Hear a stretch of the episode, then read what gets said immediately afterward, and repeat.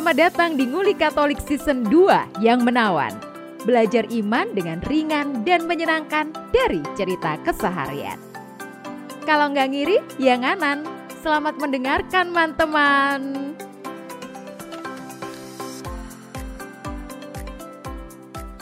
Ya, beberapa waktu lalu itu ada apa berita atau info di UMKNet tentang Alkitab terjemahan baru. Uh, mungkin teman-teman sudah sempat lihat gitu loh. Oh, hmm. ternyata ada ya terjemahan baru. Terus apa aja yang apa ya spill-spill yang diref, di direvisi lah istilahnya begitu.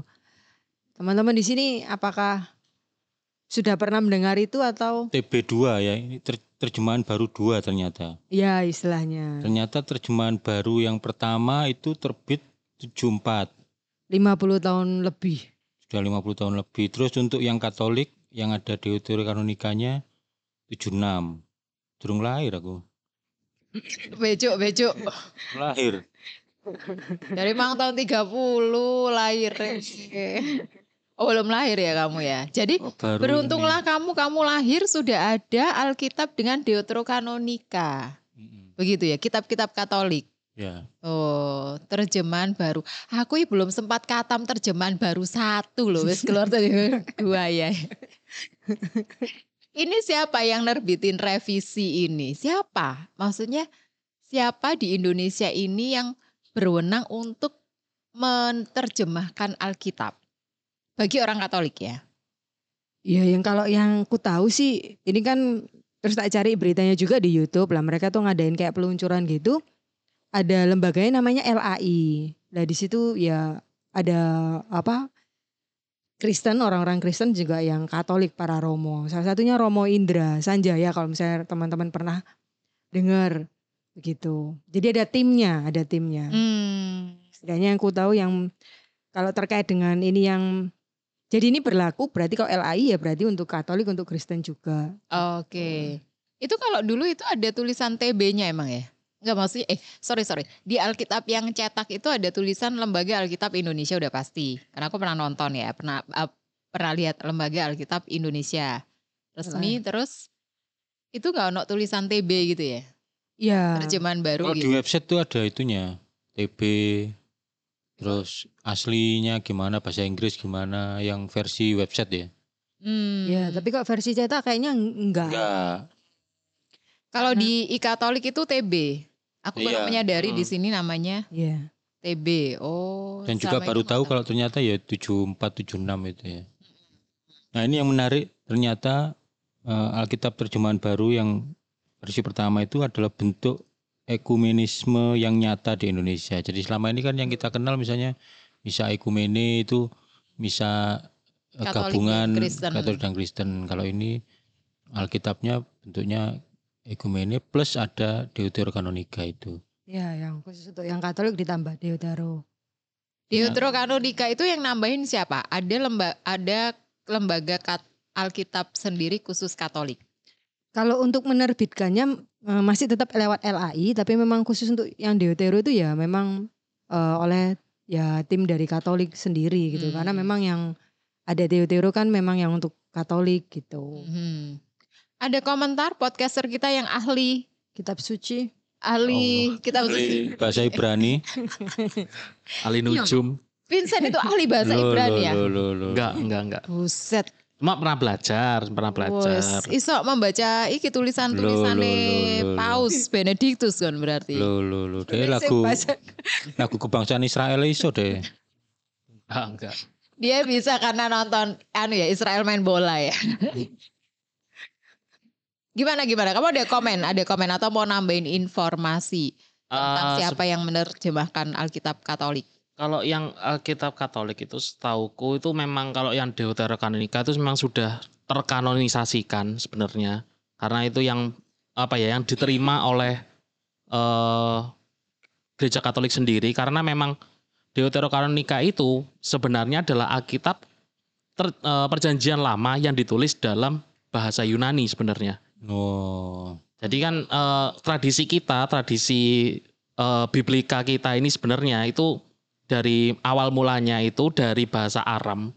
Jadi bahasa sehari-harinya masyarakat Palestina zaman Yesus.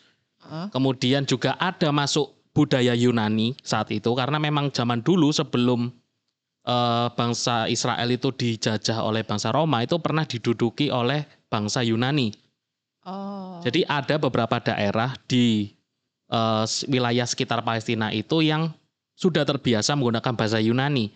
Jadi memang sudah terpengaruh dan memang setelah zamannya Yesus itu pewartaan Injil, pewartaan eh, apa kabar sukacita oleh para rasul itu itu menyebar bahkan ada yang sampai Yunani juga. Jadi memang eh, bahasa-bahasa yang dipakai untuk kitab suci zaman itu ya antara bahasa Aram atau bahasa Ibrani dan juga bahasa Yunani pada saat itu. Jadi memang ada zaman dulu itu kan eh, Alkitab yang perjanjian lama itu dulu kan pernah diterjemahkan ke dalam bahasa Yunani yang disebut dengan Septuaginta. Hmm, hmm, hmm. Jadi Septuaginta itu artinya 70. Tulisannya LXX kalau L- misalnya teman-teman oh, pernah baca kitab ah. suci atau apa terus ada tulisan LXX itu Ya, maksudnya kamu ngomong- Septuaginta. LXX aja lah, aku lebih mudeng daripada kamu ngomong apa itu? Septuaginta. Septuaginta, namanya Septuaginta. tak kira ukuran kaos itu. Bukan.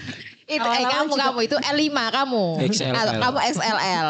Nah, nah, terus kemudian setelah itu pergeseran tahun, kalau pernah tahu yang namanya orang kudus namanya Santo Hieronymus, Tahu pujangga Gere- uskup dan uh, pujangga. uskup dan pujangga gereja, Wah, beliau menerjemahkan bahas uh, Alkitab dalam bahasa Yunani itu ke dalam bahasa Latin yang nam, yang istilahnya adalah Vulgata. Hmm, hmm. Jadi itu terjemahan lagi.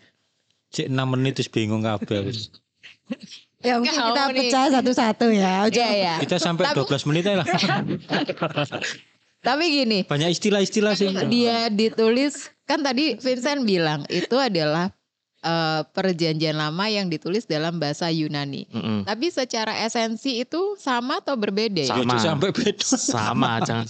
Ya tapi kenapa kenapa harus di itu? Oh karena sejarah itu ya. Iya, karena ini kan memang berasal dari budaya juga toh, teks Sebentar. penulisannya, Heeh. penulis Terus? penulisannya, kemudian latar belakang orang-orang yang menjadi audiens untuk eh, apa Iya. diberikan pewartaan itu kan juga terpengaruh. Hmm. Sehingga mau tidak mau Alkitab itu atau kitab suci itu diterjemahkan ke dalam bahasa yang mereka mengerti. Hmm. Cuma mungkin yang dimaksud si Vera ini itu bukan kayak tiba-tiba susulan gitu loh, Enggak. bukan. Tetap itu semuanya bersamaan. Jadi Bersamaan. penetapan Oh. kanonisasi perjanjian baru lama dan yang kita sebut Deuteronomy itu at the same time sama waktu yang bersamaan. Oh. Jadi bukan tiba-tiba oh ini ada yang nyusul ini, enggak. Iya. ada.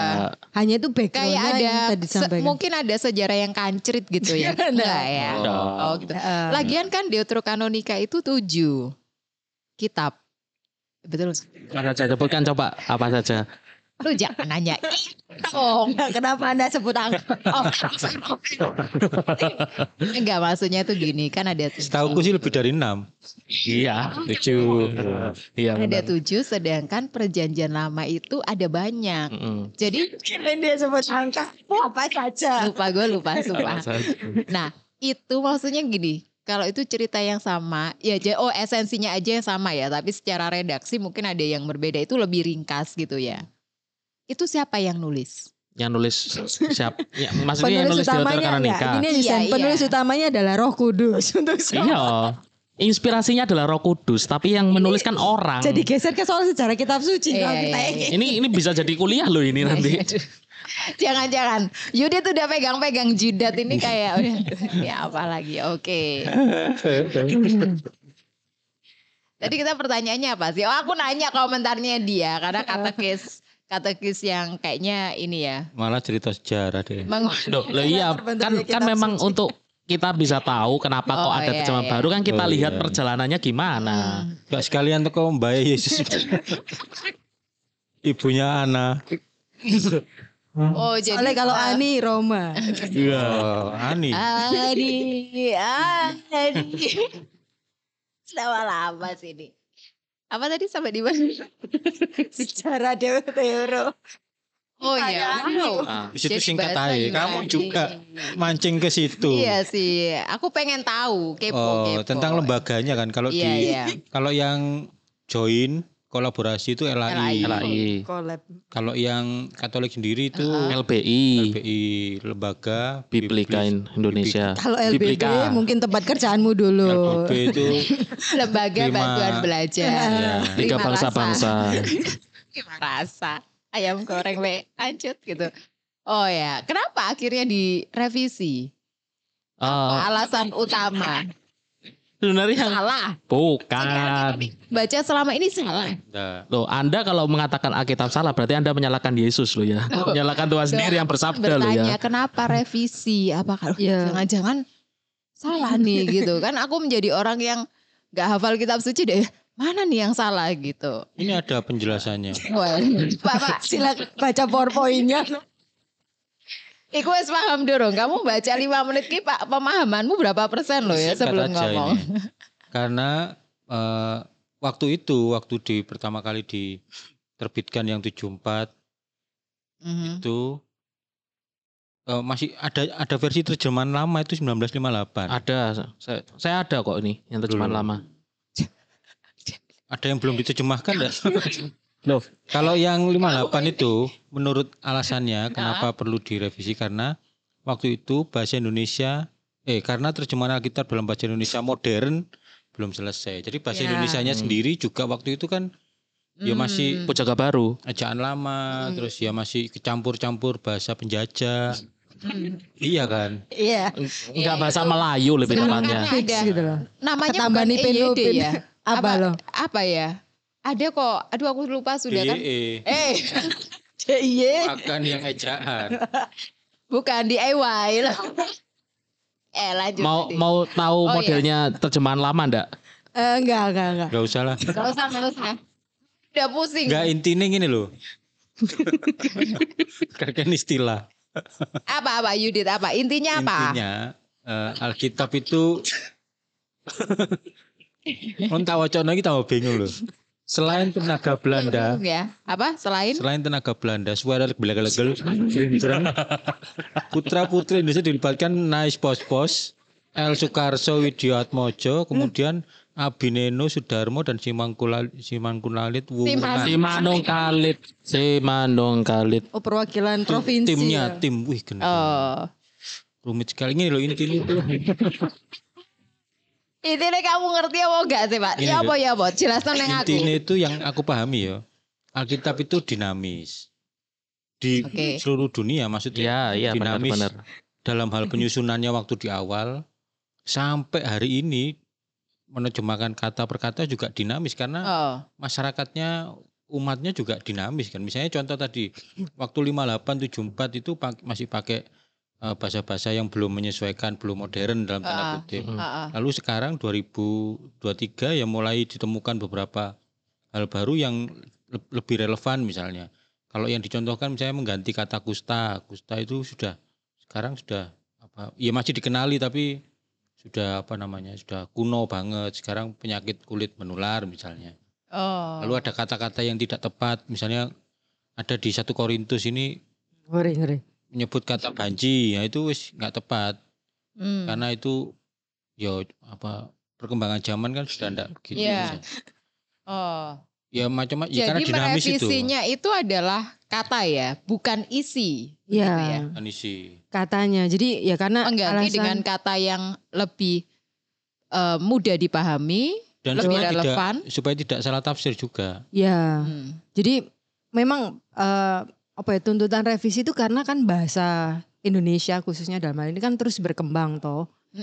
Mm-mm. gitu loh itu sih pada intinya nah bayangkan kalau misalnya kita masih pakai Alki- Alkitab yang versi dulu misalnya punya jadi puenja kayak gitu kan itu susah Hmm. banget gitu loh itu ses- ya logikanya sesederhana itu tapi tidak mengubah isinya gitu loh memang hanya beberapa kata yang dirasa ya itu tadi Sekarang juga banyak kata-kata eh, bahasa Indonesia kan dari kata serapan gitu ya. ya Terus makin banyak kayak luring. Oh, kayak gitu ya. Luring luar jaringan. Woi, pinter. Tidak ada di Alkitab istilah luar jaringan.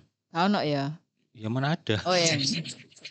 Luring. Salah. Yesus bertemu murid-muridnya luring. Secara luring dan secara daring. Tidak ada. Secara offline.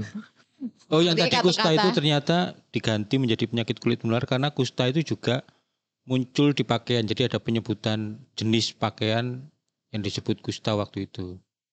Ya, itu juga berarti terkait dengan ilmu penerjemahan atau ilmu Hmm. ilmu tas- tafsir dari Ya. kitab suci itu kan juga Oh. akan selalu ada hal yang baru gitu Aku sih. kira karena udah nggak relevan. Misalnya anak muda sekarang tuh kayak kusta tuh kayak apa sih? Kalau dulu kita tuh bisa ngelihat orang kusta. Maksudnya aku itu kayak punya tetangga yang juga kusta Oh. gitu. Tapi udah sembuh kan? Kan lalu kehilangan jarinya. Jadi sudah punya bayangan. Sedangkan sekarang kan penderita kusta di Indonesia itu sudah hampir nggak ada gitu ya. Jadi aku pikir ya itu tadi karena ya wis nggak relevan itu eh, gangguan yang sudah tidak ada lagi di Indonesia maka Sudah untuk dan dilokalisir. heeh. jadi kayak apa ya sehingga orang yang bilang ini adalah seorang penderita kusta emang orang kusta tuh kayak apa sih gitu loh jadi semakin orang semakin modern semakin tidak Ya. bisa membayangkan ngono gitu itu tadi sih pemikiran sederhanaku tapi ternyata karena memang ada konteks-konteks yang lain ya, Ya. Hmm. Bahkan ada juga kalau yang tak lihat dari Alkitab terjemahan lama, terjemahan baru, kemudian juga ini kan kebetulan aku buka Alkitab elektronik. Jadi aku punya aplikasi itu di di laptop saya. itu bedanya dia sama Nah, kita Itu ada tak coba bandingkan antara ini. Ini yang paling gampang ini 12 nama murid Yesus itu ada ada anunya, ada apa? perubahan sedikit dari terjemahan lama, terjemahan baru. Kemudian tak lihat dari Alkitab bahasa Indonesia sehari-hari itu juga ada perbedaannya. Oke, apa-apa? Ini contoh ya, contoh. Hmm. Perja- per- eh, terjemahan lamanya apa? terjemahan lamanya ya ini dari Matius 10 ayat 2 sampai 4. Maka inilah nama-nama ke-12 rasul yaitu pertama-tama Simon yang disebut Petrus dan Andreas saudaranya biasa dan Yakub anak Zabdi Hmm. dan Oh. Yahya saudara Yakub. Hmm. Tahu itu siapa? Yahya dan Yakub. Wong Islam itu. Yohanes dan Yakobus. Iya benar. Oh. Kemudian Ya, Yahya, koncoku ya. Ya. lanjut, ini lanjut. Tetangga aku dulu jualan bakso Pak Yakub. Temu Oh, ini. itu, iya, Ya, iya. terus. Nah, lanjut. Dan Filipus pakai P bukan pakai F. Oh ya. Filipus dan Bartolomius pakai I. Sekarang pakai E. Hmm. Dan Thomas dan Matius pengungut cukai itu dan Yakub anak Alpius Oh, bukan Alfeus Nah. ya sekarang. dan Tadius Oh, Tadeus Hmm. yang baru Tadeus. dan Simon orang Kanani dan Yudas Iskariot yang menyerahkan Yesus. Simon orang Kanani se- sekarang jadi apa? Simon orang Zelot? Oh, Simon orang Zelot. Hmm. Zelot ambek Kananiku CJ kecamatan tah. Enggak, Itu, kan cuma kiriri, kanani ambil. kiri. Nah, kalau yang eh, terjemahan baru kan yang sudah kita kenal. Heeh. Nah, kalau ini tak coba lihat dari perjanji oh, Alkitab bahasa Indonesia sehari-hari. Mm-mm. Nama ke-12 rasul ya itu ialah pertama Simon yang disebut juga Petrus dan saudara, dengan saudaranya Andreas. Lalu Yakobus dengan saudaranya Yohanes yaitu anak-anak Zebedeus. Kemudian Filipus dan Bartolomeus dengan Thomas dan Matius penagih pajak Hmm. Oh. serta Yakobus anak Alfeus dan Tadeus. Lalu akhirnya Simon si patriot Hmm. dan Yudas Iskariot yang mengkhianati Yesus. Simon orang Zelot itu disebut Simon Si patriot. Hmm. Eh itu di mana sih kok aku nggak pernah tahu? Aku nggak pernah baca kitab suci. Khusus yang kuliah, Iya. Bukan itu loh. Oh iya iya. iyalah, Tahu, Bu. studi khusus. Oh iya, itu kan Kita orang awam nggak perlu sampai sedetail itu juga. Oh iya iya. Aku Cuma tahunya biar juga tahu perbandingannya Ah, seperti ah, apa. Betul. Pemungut cukai tadi kamu sebut apa yang terjemahannya? Penagih pajak. Penagih pajak. Oh penagih pajak. Oh itu seperti itu ya. Ah, Jadi jadi ada perubahan seperti itu. Oh, itu Rafael Alun itu. Mm-mm. apa hubungannya? Dirjen pajak. Iya, berita pajak ini. Iya, oh iya iya. Oh Orang iya, langsung, iya. oh itu. Tapi dia murid Yesus berarti. Enggak sih. Walaupun memungut cukai, memungut pajak. Kalau pemungut cukai Eko yang lain, kepala cukai Jogja. Oh ini yang lagi diomongin gara-gara. Iya. Lanjut kita kembali ke situ. Oh itu salah satunya Salah ya. satu bentuk. Oke. Terus di TB2 ini beber revisi pada beberapa kosakata Hmm. gitu.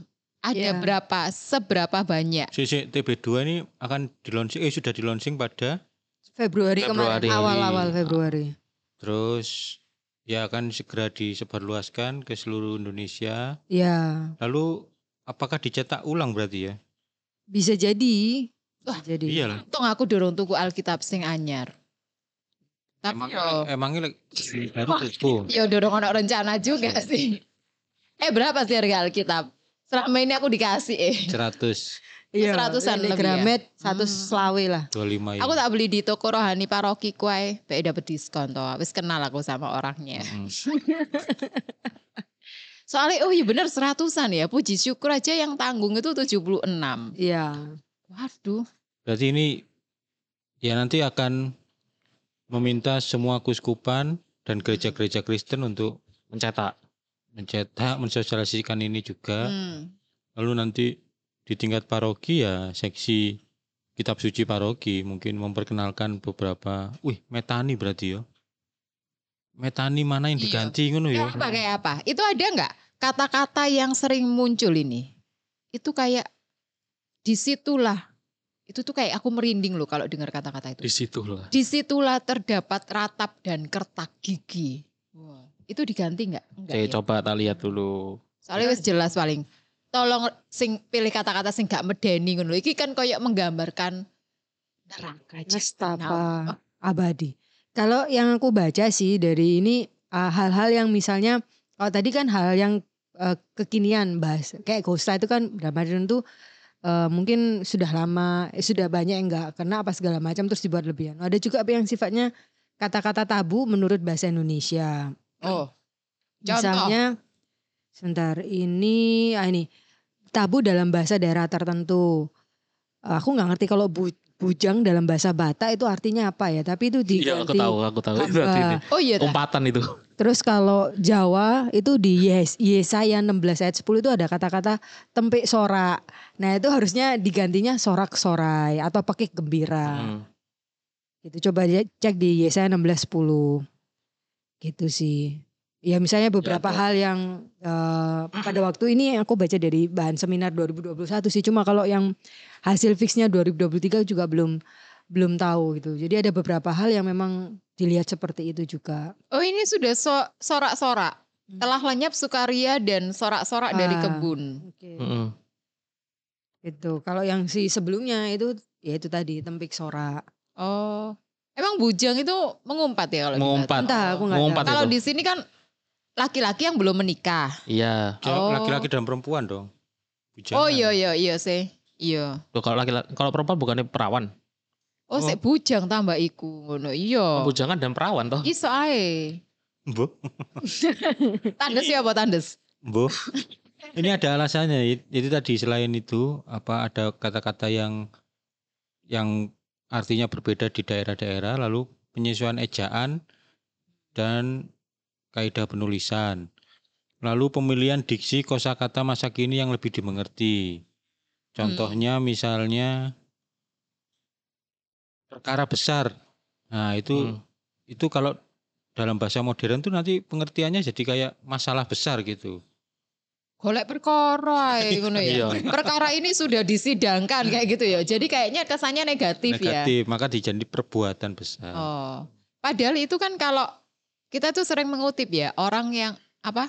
Setiap ada perkara-perkara kecil akan Oh iya. ngono ya. Kayaknya kok setia pada perkara kecil.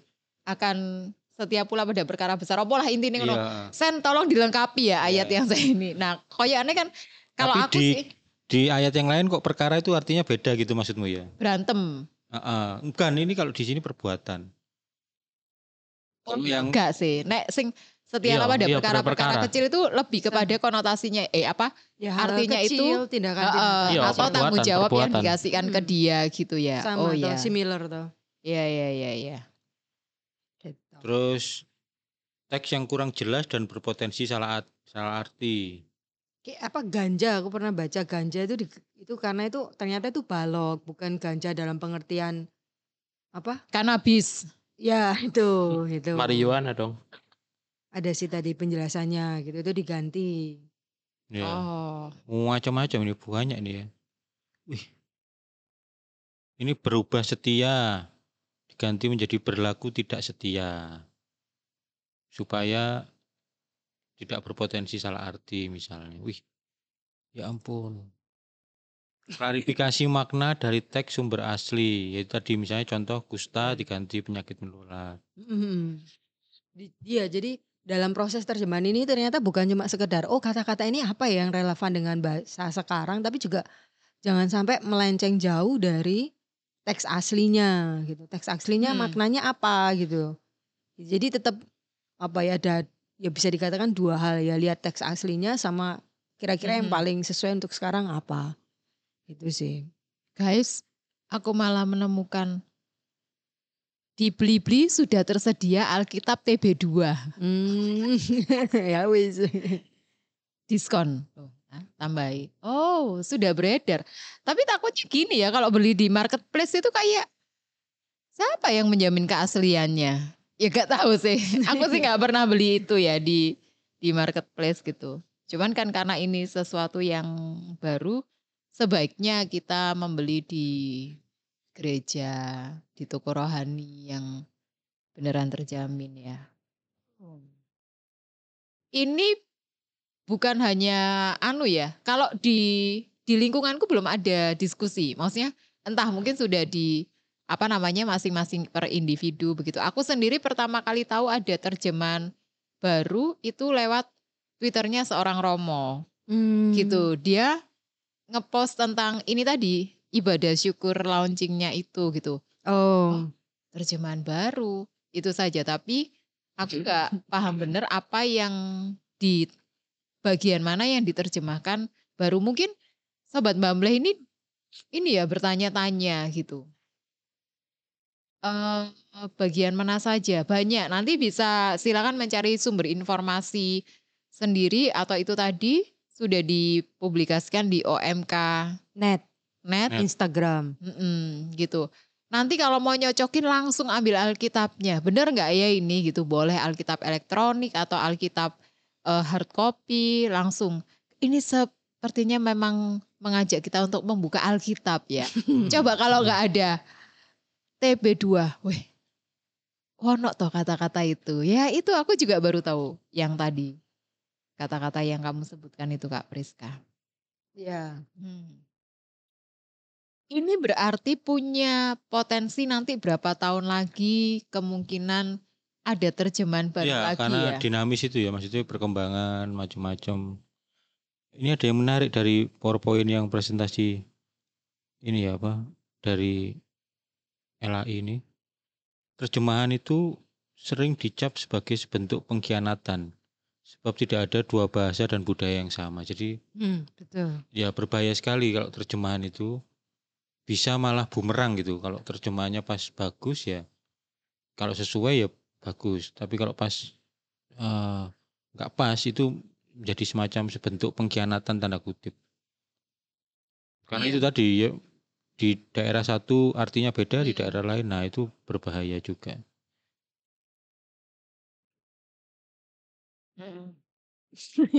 Iya. Kayak contohnya ini sih kalau nggak salah aku tadi baca soal bapak kami sih. Kalau bapak kami kan em, kalau di kita itu berilah kami rezeki pada hari ini. Tapi ada beberapa yang di tempat lain tuh berilah makanan lah. Kalau di bahasa aslinya tuh eh, harusnya itu roti. Roti bread Hmm. ya. Eh, bread. Tapi nanti satu kita jarang makan roti. Ya Mm. bukan budaya kita. Yang kedua eh bukan maksudnya bukan roti secara roti itu gitu loh. Iya. Jadi maknanya kita nggak pakai membahasakannya bukan bahasa roti tapi membahasakannya sebuah makanan Rezeki. rezeki, Rezeki, gitu. rezeki Jadi, itu tidak harus selalu makanan. betul Tidak dan selalu Bisa juga mentahannya. iya dan itu makan.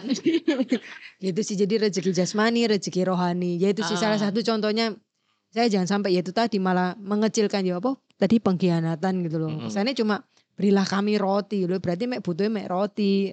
Itu tuh juga diplesetin loh kayak yang kadang eh kalau redaksi kayak gitu yang waktu Yesus digoda iblis waktu 40 hari berpuasa Yesus kan bilang manusia hey manusia hidup bukan dari roti saja tapi dari soto ayam rawon Iya. pecel. Eh, dosa gak sih gitu tuh? Mulai cekan gak sih? Mulai cekannya tapi kan sebenarnya konteksnya apa kontekstualnya bukan itu kan? Gitu sih.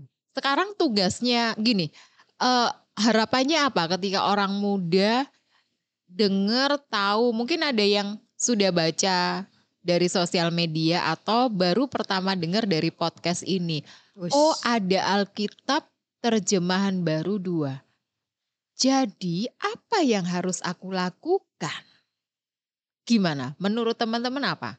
Ini orang muda nih, dengar, oh terus atau udah baca, oh iya aku juga udah baca postingannya OMKNet sama dengan kalian yang di podcast.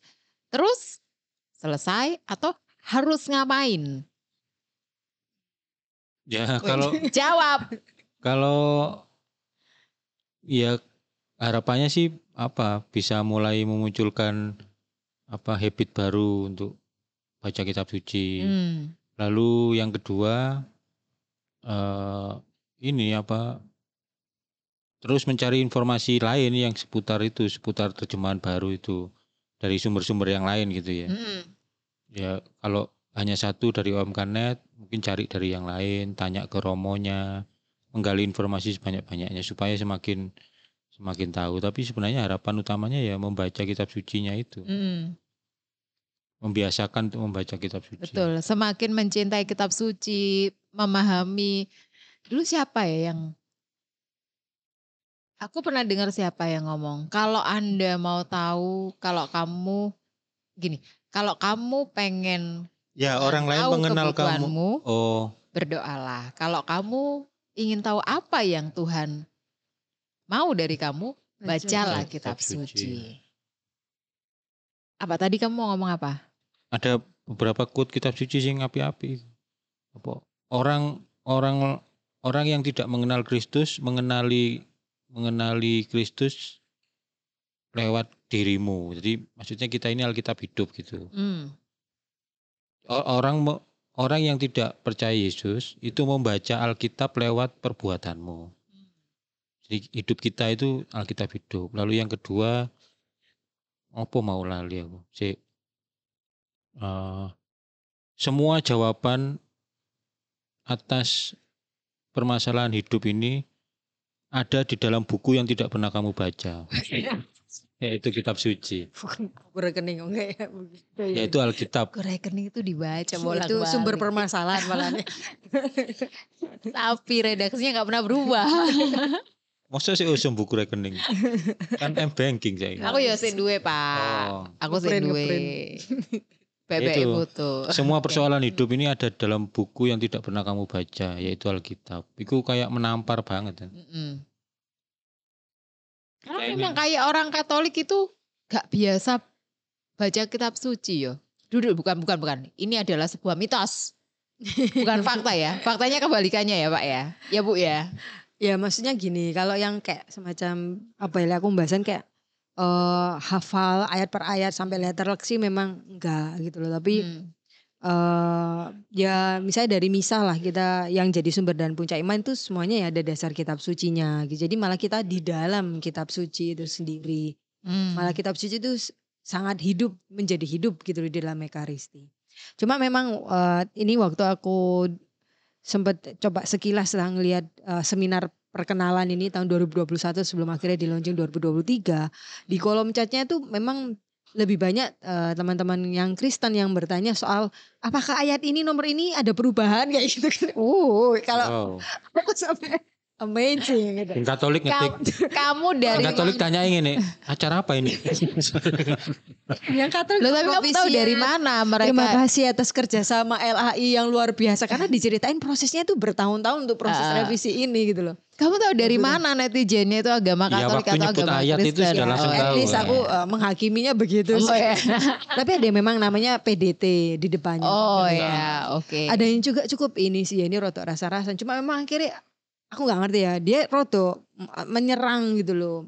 Bahasanya tuh sampai yang kayak eh terjemahnya LAI ini parah, ini paling paling parah sedunia, paling parah tidak sesuai dengan Oh. bla bla bla bla. Yang mana gitu. TB2 ini? Iya, eh, Oh. maksudnya pas ya pas pengenalan seminar ini bahwa Heeh. akan ada gini-gini. Maksudku, ya sih memang akhirnya kalau ya itu belajar kitab suci kalau dia ya ini yang mau sampaikan adalah belajar kitab suci kalau di agama Katolik itu memang kita tidak cuma sekedar apa harafiah Hmm. eh, word by wordnya gitu loh, tapi lihat konteksnya zaman itu bagaimana, lalu konteks Hmm. untuk kita itu seperti apa, lalu juga ada magisterium dan tradisi yang mem, Hmm. yang kan kitab suci itu kan dari tradisi yang dilisankan kan gitu loh. Jadi Hmm. ya kema- tadi sih sempat sekilas itu kayak oh ya, ya seperti ini ya gitu loh. Bila memang ya dalam adan itu itu tadi Kak, eh, kaitannya dengan hafal sungguh kitab suci dan sebagainya. Nah itu coba bisa dilihat dari beberapa kayak, oh. ya Jadi di sini. orang-orang Katolik yang ada di LAI yang ikut dalam proses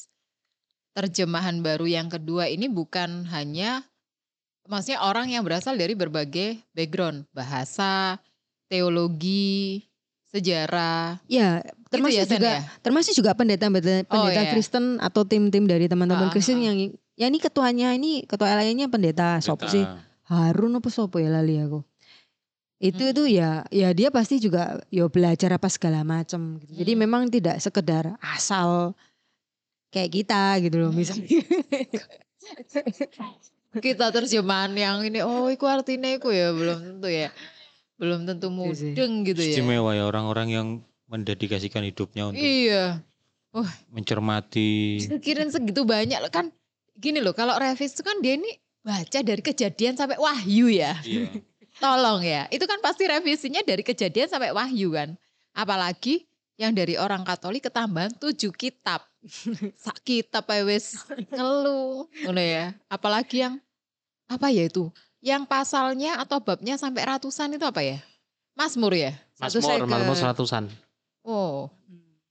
Iya sih jadi memang ya wajar kalau prosesnya bertahun-tahun sampai muncul lagi yang baru ini gitu loh gitu karena ya memang pertama kalau ini tadi aku baca dari powerpointnya Romo Indra Sanjaya sih ada periode mencari itu tahun- dari tahun 2022 sampai 2028 jadi mencari bagian mana sih yang sebetulnya perlu direvisi 2002. Golek. Wah. 2002 Kamu tadi bilangnya 2022 sampai sorry. 2028. Wow, mundur ya sekali Sangat visioner. sangat Mesin visioner. Enam tahun untuk mencari ini sih yang kudune direvisi gitu loh Kejendu ya. selama make sense lah Aku seulan aku ta. Iki wis mari, kerjaan iki kapan marine? justru kalau hanya tiga bulan gitu kan kita kayak Hah? yakin dah ya kan Ah, ya ah. make sense itu. Wow. terus periode bekerja itu baru yang 2009 sampai 2013 bekerja sih Jadi mereka ini 11 tahun ya. ya itu periode menanti itu ya ya ini apa proses kayak me- mengkonsultasi dengan berbagai hak pihak segala macam tim itu gitu loh Dan nggak cuman akhirnya di launching nggak cuman dari sisi bahasa ya, tapi juga dari apa kosmologi, terus geografi. ya. Kosmologi itu apa? Ah, aduh, Ini misalnya kosmologi Ibrani kuno itu me- mereka masyarakat itu meyakini apa bumi lalu ada ada lapisan apa berikutnya di atasnya lapisan lapisan apa gitu. Kepercayaan orang-orang zaman itu mak- makanya muncul beberapa diksi yang berkaitan dengan Hmm. kosmologi itu. Benar, Gunung benar, itu iya, mereka iya. menyebutnya kayak semacam pilar penyangga awan kayak gitu, gunung itu. Jadi gunung di sana sama gunung di sana itu penyangga kayak gitu. Itu kan juga harus dipahami itu. Kenapa kok muncul kata ini misalnya? Satu kata tok ayo bel- belajar belajar itu. Iya. itu menguliti ya. Dulu itu kayak gini budayanya seperti apa, kondisi alamnya. Oh. Saat semester dewe.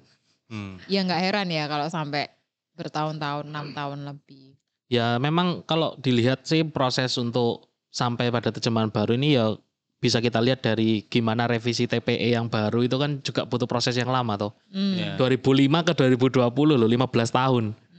Jadi kan perlu dilihat lagi, perlu perlu di apa ya, dikaji lagi dengan yang aslinya seperti apa sih.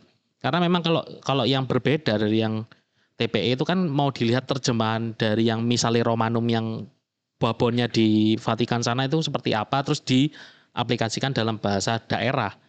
Itu kan juga dengan semangatnya Konsili Vatikan kedua bahwa memang untuk saat ini tidak pakai bahasa Latin lagi. Jadi bisa diterjemahkan kepada ke bahasa daerah supaya umat mengerti. Nah, begitu juga dengan eh, Alkitab yang baru ini juga direvisi, tetapi maknanya tidak diganti.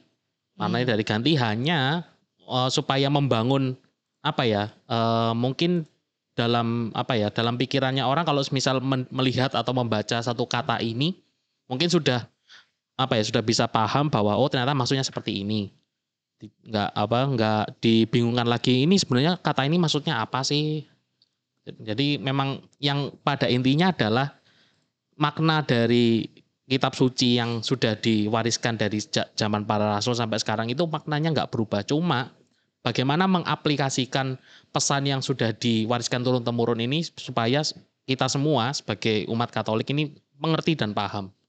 Karena kan dulu Yesus untuk menjelaskan kerajaan Allah itu kan pakai perumpamaan toh. Hmm. Ya, jadi dari situ saja sudah kelihatan bahwa sesuatu yang pesan yang ilahi, pesan yang agung itu setidaknya harus bisa ditangkap dengan eh, pola pikir, cara pandang dan juga bahasa yang diketahui oleh masyarakat yang mendengarkan. Hmm. Jadi intinya seperti itu sih. Itu berarti Yesus pintar itu. Orang ciri orang pintar adalah menyampaikan sesuatu yang rumit dengan bahasa Sederhana. yang sederhana. Go Yesus, go Yesus, go. Gak salah berarti. Aku tadi mau nanya apa ya? Oh ya, aku ingat. Ketika ada TPE revisi, itu di kalangan umat itu pro dan kontra. Dalam arti nggak yang menolak terus keluar dari Katolik enggak, tetapi ada kayak misalnya gini nih. Aduh Sangat ini picik sekali. ini apa namanya? Kan kayak Mazmurnya itu ada banyak yang baru ya. Hmm. Aduh susah, aduh kayak nggak biasa. Kenapa sih nggak nyanyi-nyanyi Mazmur yang dulu aja kan enak karena udah terbiasa Hmm. gitu. Anak domba Allah berdiri, aduh ini lebih, sa aku lebih mengimani atau lebih serak kalau ini berlutut kayak gitu ya. Hmm. Karena sesuatu yang biasa itu seperti lebih mudah Ya. Ya. dinikmati daripada sesuatu yang tidak biasa. Nah begitu. Kira-kira ketika ini ada terjemahan baru yang kedua, itu seperti apa ya umat Katolik Ya, ini akan menerima? itu terjadi di mana pun nih, sikap terhadap perubahan itu kan macam-macam ya. Yang pertama kali paling menonjol itu ya menolak. Hmm, karena repot ya. Ya, terhadap hal baru apa pun. Hmm. Pindah rumah, pindah kerjaan itu pasti pertama Mulai merubah. dari nol lagi itu susah. ya menolak lalu Kecuali isi bensin. Hmm. ya Ya harus memang mulai dari nol dong. Kamu menyangkal. bercandaannya gitu. Oh ya.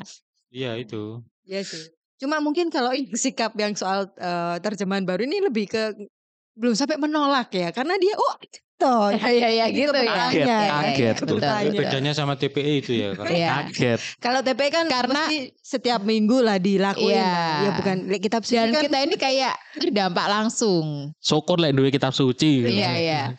Oh ono ta? Oh, iya, maksudnya bertanya, karena iya karena umat ya. Katolik iya betul betul. Jadi apa yang memang sudah terbiasa dilakukan kayak misa itu kan kita sudah terbiasa tuh, sudah Hmm. terbiasa dan Hmm. ada perubahan yang secara langsung berkaitan dengan apa yang kita lakukan Mm-mm. setiap hari, setiap waktu, itu pasti akan ada pro dan kontra. Kok Ya, gini sih? Gejolak ya. Heeh, kecuali Tapi kalau yang nggak terbiasa. Membaca kitab suci ini bukan kebiasaan. Nah, berarti Iya. berarti terlihat kan mana yang sudah terbiasa, mana yang belum. Jadi sepertinya gejolaknya nggak terlalu seperti Nggak terlalu. TPE ya. Heeh, malah kaget loh. Karena nggak tuh. terbiasa ya. Apa? Karena nggak terbiasa. Karena nggak terbiasa. mungkin loh ya mungkin. Siapa Justru tahu lebih slow ini, lebih slow nanti. Makanya adem-adem baik di paroki mungkin ya. Nah, mungkin kalau misalnya ada Alkitab yang terjemahan baru, umat semakin terbantu supaya mengerti. Oh. Karena kan ada beberapa istilah yang berganti, Ah, kemudian juga ya ada beberapa hal yang berubah seperti itu. Mungkin lebih bisa paham dengan bahasa dan juga pola pin- pola pa- pola pikir yang eh, diketahui saat ini dengan melihat satu kata tertentu. Oh, ternyata maksudnya seperti ini toh. Hmm. Makanya harusnya orang muda itu kalau dengar itu sekarang eh, gercep untuk cari informasi begitu. Maksudnya ini saatnya kalau dulu-dulu waduh aku ki ya jarang mau kitab suci. Ayo sekarang karena ada yang baru ini, ada terjemahan yang baru. Mungkin ada nggak sih eh, maksudnya rilis resmi gitu eh, daftar kata-kata yang berubah di Alkitab TB2. Ya, Katolik kayaknya gak ngono kok. Cek ini gak usah ngolei. Ya Itu, silakan cari beberapa kata di antara berapa juta kata itu di Ya kitab suci itu. Itu aku banget bisa nggak ada rangkumannya jadi aku nih langsung oh yo ngerti gini nggak nggak akan diterbitkan ya Enggak kok ya. Enggak sih kalau Ya ngapain Anda melakukan seperti itu? sungguh malas sekali aku membuka kitab suci kenapa kak kamu tadi ngomong apa ya satu sisi kan ini memang baru di launch 9 Februari Ah. kemarin kalau dia di YouTube sih ya. Jadi mungkin ini kalau dari segi fisiknya ya udah bisa di order bisa jadi di mana pun gitu ya. Hmm, Tapi kalau dari segi apa pengenalan bahwa ada perubahan segala macam ya pasti butuh proses baik itu di tingkat hmm. keuskupan maupun paroki dari eh, teman-teman semua gitu. Jadi ya nanti mungkin ya bisa jadi nanti kan berjalan waktu pelan-pelan orang juga akan tahu oh ternyata ini ini yang berubah ini yang berubah terus ya dalam hal itu ya teman-teman juga bisa melihat ya pesannya sih adalah lebih banyak baca kitab suci sih. Kalau misalnya eh, sejauh mana dampak perubahan itu apakah sampai meng- menggoyahkan iman ya enggak karena ya itu tadi eh, bukan mengubah isi atau Hmm. ajaran yang ada di dalamnya memang ya hanya beberapa bahasa apa segala macam yang eh, yang mesti perlu disesuaikan. Gitu. Mungkin ini akan hangat ketika September nanti ya. Akan BKSN. hangat. BKSN. Ya, BKSN mungkin ya. Kayak Jakarta 9 Februari. Ini masih OTW Surabaya kapan sih? Duarjo kapan? Kita nanti belakangan ya tau. Apalagi keluargaku yang ada di Flores. Bisa Dapat depan wahyu. baru tahu ini. Dapat bagian yang bagian kitab wahyu tok. gitu. Aku aku tidak sabar juga untuk eh, tahu mana-mana saja yang direvisi. Tapi banyak ya memang ya. Sen, Ya. punya punya data nggak? Maksudnya sebanyak apa gitu? Apa katanya maksudnya? Apa Heeh. katanya? Kata yang direvisi itu. Harusnya sih banyak. Harusnya loh ya. Kayaknya sing revisi gak ngitung kan. Iya nggak ngitung. Kayaknya sih nggak ngitung. Aku sungguh orang yang instan sekali ya, wes tah ono pirang kata di mana aja gitu nggak ya? Tapi harusnya memang kita membaca. Mhm. Terbiasa disuapi ya. Terbiasa disuapi, tidak mencari sendiri. Sama sih. Tanda-tanda, tanda-tanda aku kudu melok kursus-kursus kayak kalian itu loh. Hipnoterapi. Supaya bisa ingat. Gitu. Oke, oke. Thanks. Ini memang kayaknya cocok banget Vincent hadir di sini eh sebagai ahli. Woi, enggak ya Sen ya. Enggak. Cuman kamu belajar lebih banyak dan ini. Kamu emang senang belajar Alkitab ya? Loh malah dulu saya terbiasa baca Alkitab. Dulu tapi dulu. You did. Contoh. Karena karena kuliah. Oh iya. iya. Loh saya udah terbiasa baca Alkitab dari umur 7 tahun. Loh, Suhu. aku enam. Enam. Maksudnya 6. Aduh ya. Oke teman-teman OMK orang muda. Selamat mencari eh yang penting tahu dulu lah. Maksudnya Iya, mau iya. ada TB2 tahu supaya nggak jangan terlalu sampai nanti kalau ngobrol di tongkrongan ya, habis sama orang misa. Kristen ya. Eh, heeh. Wes mau coba sing TB loro. Apa iku eh? Apa itu? Cukup buku. Toko bangunan. Apa iku eh ngono? Loh, ono ta? Revisi. Loh, emangnya biyen ya apa Alkitab? Sekarang Saya direvisi. sekarang di Alkitab sudah nggak ada kata banci loh. Loh, dia nono dah. Aku juga gak tahu loh kalau ada kata banci itu gak tahu. Iya di satu Korintus loh. Korintus kok satu nih dah. Mind blowing Enggak kan kabeh. eh enggak ngerti lek Korintus loro ngono ya. Di Iya. satu iya. Korintus loh. Loh, Korintus kan piro? Oh, piro? Sakjane. Kok loro oh alah. Ket ngerti ngono. Repot wis. Sing nulis Paulus iku. Iya, jadi ya itu tadi bukan penolakan lebih kayak oh ada. Iya iya iya. Tak kira wong kono-kono ae. Wah, Separah itu kayak ya. bene bene. Ya mungkin ada lah, mu- mungkin ada lah ya. Ya. Iman eh, hari Minggu ya, jadi wes ke gereja, pokoknya ke gereja gitu ya. Ya. Bisa jadi. Tapi semoga ini menjadi berkat teman-teman.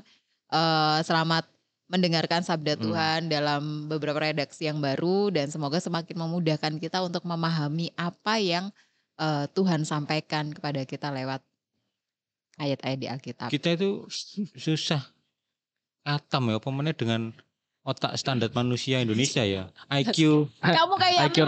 merendahkan sekali. Iya, IQ manusia Indonesia standar piro 106 misalnya. Terus baca Alkitab itu yang susah itu awal kejadian tuh wis angel-angel kan nama-nama tuh Iya. Iya, silsilah. heeh. Waduh, iku wis ngeluh san silsilah. Iya silsilah itu anu. Mulai Nabi Adam menikah dengan sopo anaknya sopo. Si iku sih pertama lho iku kejadian lho iku. Hmm. Genesis. Kejadian tapi bukan di bab satunya sih. Iya, bab satu Nah. penciptaan bukan Ya, bab- sih? Di mulai bab 4, Silsilah mulai bab 4. Matius. Mulai bab 4. Oh iya, itu silsilah, Silsilah Yesus. Yesus. Setelah Yesus itu Matius dong, Matius 1. Bebas kan tadi silsilah iya. anyway. Kalau mau silsilah yang lebih panjang ya di kejadian 5 itu mulai Adam. silsilah keluarga aku nang endi rek? Kita mendirek ngawur ae njaluk di Kitab Pak Selet Niko awe. ada. Tuhan Yesus, keluargamu iki sapa? Delok nang kakakmu ngono. Eh, Eh, gitu. buyutmu ya, sopo? Dia akhirnya mau menyampaikan apa Apa? tadi? Apa otaknya paling manusia susah. Indonesia itu, Itu, susah susah, katam. untuk Heeh, susah Oh. katam. untuk hafal karena di kitab kejadian aja sudah susah sesusah itu. Maka Oh. pembenarannya dalam tanda kutip kalau di Katolik itu sabda itu sudah tinggal di dalam kita. Oh, Enggak juga sebenarnya kalau tradisi tadi apa? sangkal. Loh, enggak. Kalau kalau memang disuruh kalau memang disuruh menghafalkan memang kita enggak. Karena memang kita baca kitab suci itu bukan untuk dihafal tapi untuk Nah. dimengerti dan Nah, dihidupi, dihayati. Hmm. Itu yang yang penting. Jadi kita percuma kalau misalnya hafal Alkitab tapi apa itu enggak enggak apa ya? Maksudnya enggak Enggak menghidupi. enggak menghidupi kita enggak jadi orang baik ya kan percuma. Cuma Kadang di Injil pun yang yang menurutku Injil itu kan lebih lugas ya, kayak orang ngomong ke orang lain lewat tulisan itu pun eh masih ada hal-hal yang kok gini sih gitu ya. Misalnya delapan sabda bahagia gitu. Kok berbahagialah orang, Orang eh, kayak gitu ya. Itu itu masih kalau ya biasanya kan Injil tuh bercerita ini Yesus ini ini ini kok masih gitu apalagi yang kitab-kitab perjanjian lama yang mungkin itu Iya. kayak puisi kayak apa Iya, gitu raja-raja, ya. iya Hmm. penaklukan macam-macam tambah. Jadi mungkin ada apa ada tendensi kalau ada pembedaan bahwa Allah di perjanjian lama itu adalah Allah yang murka, Allah yang cemburu berbeda dengan Allah Hmm. yang digambarkan di perjanjian baru penuh seperti- kasih. Rahim gitu Padahal enggak sebenarnya itu bukan bukan apa ya, bukan pembedaannya seperti itu sebenarnya. toh sama ya Allah yang dimaksud di perjanjian lama dan Sama, perjanjian sama. kamu hafalnya mek raja-raja tok Aku di TikTokku itu muncul di timelineku muncul pendeta khotbah-khotbah pendeta itu. wih Iya. follow ah Enggak nak follow. religious. FYP. FYP. muncul di timeline terus, dia, terus apa kontennya? Enak penjelasannya yo enak. Santai ngono. Mari ini deh lojinang anu. Enggak pindah server. Ya, baru ini dia kayak konten. Bukan logout tapi pindah server. Oh, GMS gitu ya? GMS GMS apa? Gereja Oh, mau Haleluya. Ternyata ada, ada Haleluya. satu penjelasan yang aku ingat tuh apa? Eh Musa kan disuruh mempersembahkan anaknya Iskak tuh Heeh. Itu Abraham, bukan Oh, iya. Musa. Oh ya Abraham. Abraham bukan Musa. Sing Mesir iku. Musa nggak punya nggak punya anak namanya Ishak, nggak punya. Kontenmu apa iki Pak? Konten. Cek salah Ya. jadi Abraham itu memberi, eh, diperintah Tuhan persembahkanlah anakmu Ya, anak Iska. tunggal. Heeh. Lalu sebelum berangkat ke sana itu itu diajak saudara-saudaranya Iska siapa? Yakub. Belum, Yakub itu anaknya Ishak. Oh iya beda berarti. Abraham ya baru anaknya Ishak. Ya, Ishak masih kecil. Cerita Enggak, apa? Gini Abraham tuh waktu Ishak belum Gideon. mempersembahkan Iska itu mengajak Hah? saudaranya siapa Gideon siapa Gideon itu? sama Ismail kalau enggak salah. Ismail lah wong Islam. Enggak maksudnya dia ngejak Iya, beberapa saudaranya. Iya, Terus mereka semua itu nggak dikasih tahu kalau Iska mau dipersembahkan kan. Kita mau ke bukit Nuno. Lalu si Abraham ini menaruh kayu di atas pundak Iska. Oke. Itu oleh pendeta itu ditangkap sama seperti ini Salib. salib. Ini Tuhan, Tuhan waktu zaman dulu itu menguji Abraham lewat Iska. Lalu sebelum dibunuh, Tuhan ngomong, "Wis, aku wis gak wis kamu jangan membunuh. Aku sekarang sudah tidak meragukan apa imanmu, kesetiaan. keyakinanmu, kesetiaanmu. Wis kamu sudah tidak segan-segan untuk membunuh." Anakmu Persembahkan sendiri, gitu. mempersembahkan Ah, anakmu wis. sendiri. Terus ribuan tahun kemudian waktu peristiwa Yesus sama kejadiannya. Yesus memanggul kayu salib ke bukit yang dekat dengan bukit itu yang disebutkan peristiwa itu. Sekarang kebalikannya kita yang ngomong ke Tuhan. Jadi Tuhan tuh memper, Tuhan tuh seperti Abraham mempersembahkan anaknya. Hmm. Lalu kita yang ngomong ke Tuhan, wis Tuhan. wis, Aku wes aku sungguh percaya kepadamu ya, karena wis kamu percaya, wis, kamu wis, merelakan anak tunggalmu kamu tidak untuk kami. Ngono gitu ya. persis ngono. Jadi kata-katanya yang diucapkan Tuhan ke Abraham itu lalu harusnya kita menjiwai itu juga. Ya Tuhan wis aku wis gak meragukan kasihmu kepadaku karena Tuhan ngomong ke Abraham, aku wis aku wis percaya kasihmu padaku karena kamu menunjukkan itu nah iki. Ngono lho. Apa salah satu keunggulannya lek khotbah nang apa Gereja sosmed. sebelah. Oh, Khotbah- khotbah nang sosmed itu kan mek dijokuk ngono tok Iya. iso dirapetno kan diedit rapet jadi cepet masuk Hmm. Karena lek tanpa diedit tanpa dianu kan apa ya dawa gak fokus ngono terus Membosankan. nyanyi-nyanyi. heeh. jadi langsung Intinya pesannya. langsung menyentuh ngono langsung iya ya dan gak ngerti ya dia pasti moco dari sumber yang lain ngono tapi dia Iya. dalam per- percakapan itu dia seperti koyo pemaknaan dia dewi Hmm. Abraham meletakkan kayu di pundak Iska Dia Terus memaknai itu sebagai salib. dia ngomong iki kameranya iku dia gak ngadep kamera dia kok ngomong nang orang lain ngono ingat nggak peristiwa itu kayu di pundak ngono terus sing ono suara ngomong iya itu salib Hmm. langsung hening ngono koyo oh iya ya terus diterusno mbek dhek iku kok percakapan Tuhan dan Abraham iku sewanger Kamu berharap juga Katolik banyak konten begitu atau apa? Hubungannya dengan Iyalah. Alkitab Iya. begitu? iyalah yang singkat-singkat kayak gitu Oh. yang yang bukan bukan khotbah ya tapi koyo pemaknaan pribadi imamnya romonya Iya. terhadap terhadap Alkitab perjanjian baru gitu lalu dia memaknai ulang itu kan menarik banget loh Iya, makanya mungkin nanti ya pesan juga kalau tadi buat OMK pada umumnya untuk teman-teman OMK yang memang udah tertarik terkait kitab suci atau segala macam atau sekarang wis mulai prapaskah siapa tahu ditunjuk jadi pemandu apa segala macam. Eh bener kalau belajar kitab suci akhirnya kita bisa tahu makna atau hubungan dari yang apa yang di perjanjian lama dengan perjanjian baru dan itu mind blowing gitu loh. Banyak Hmm. hal yang mungkin tadi salah satu yang ceritain Mas Yudit ya itu salah satu contoh gitu loh bagaimana perjanjian baru itu menggenapi perjanjian lama gitu dan ada banyak hal lain gitu lah yang yaitu tadi kita kenal dulu kitab suci kita miliki dulu mungkin belum punya gitu kan ada terjemahan baru Ku punya. lalu baca dan cari info sebanyak-banyaknya dan benar-benar akan ya Tuhan indah sekali gitu loh kasih Tuhan yang kita rasakan gitu loh sampai saat ini dan nyata ada dalam kitab suci Dan Alkitab membaca Alkitab itu bisa dengan berbagai cara. Bukan selalu Anda membawa Alkitab yang tebal-tebal Hmm. begitu, Alkitab elektronik banyak, bahkan Al Katolik ada baca dan dengar. Jadi kalau Ya, misalnya aku nih dengerin biasanya mungkin Hmm. kita aduh aku ini bukan orang visual nih, aku males baca. Klik silakan, itu ada gitu. Ya, dan bagus-bagus suaranya Dan bagus-bagus suaranya. Mohon maaf, I Katolik nggak pengen hire podcaster nguli Katolik untuk membacakan Injil hari ini usus kembali.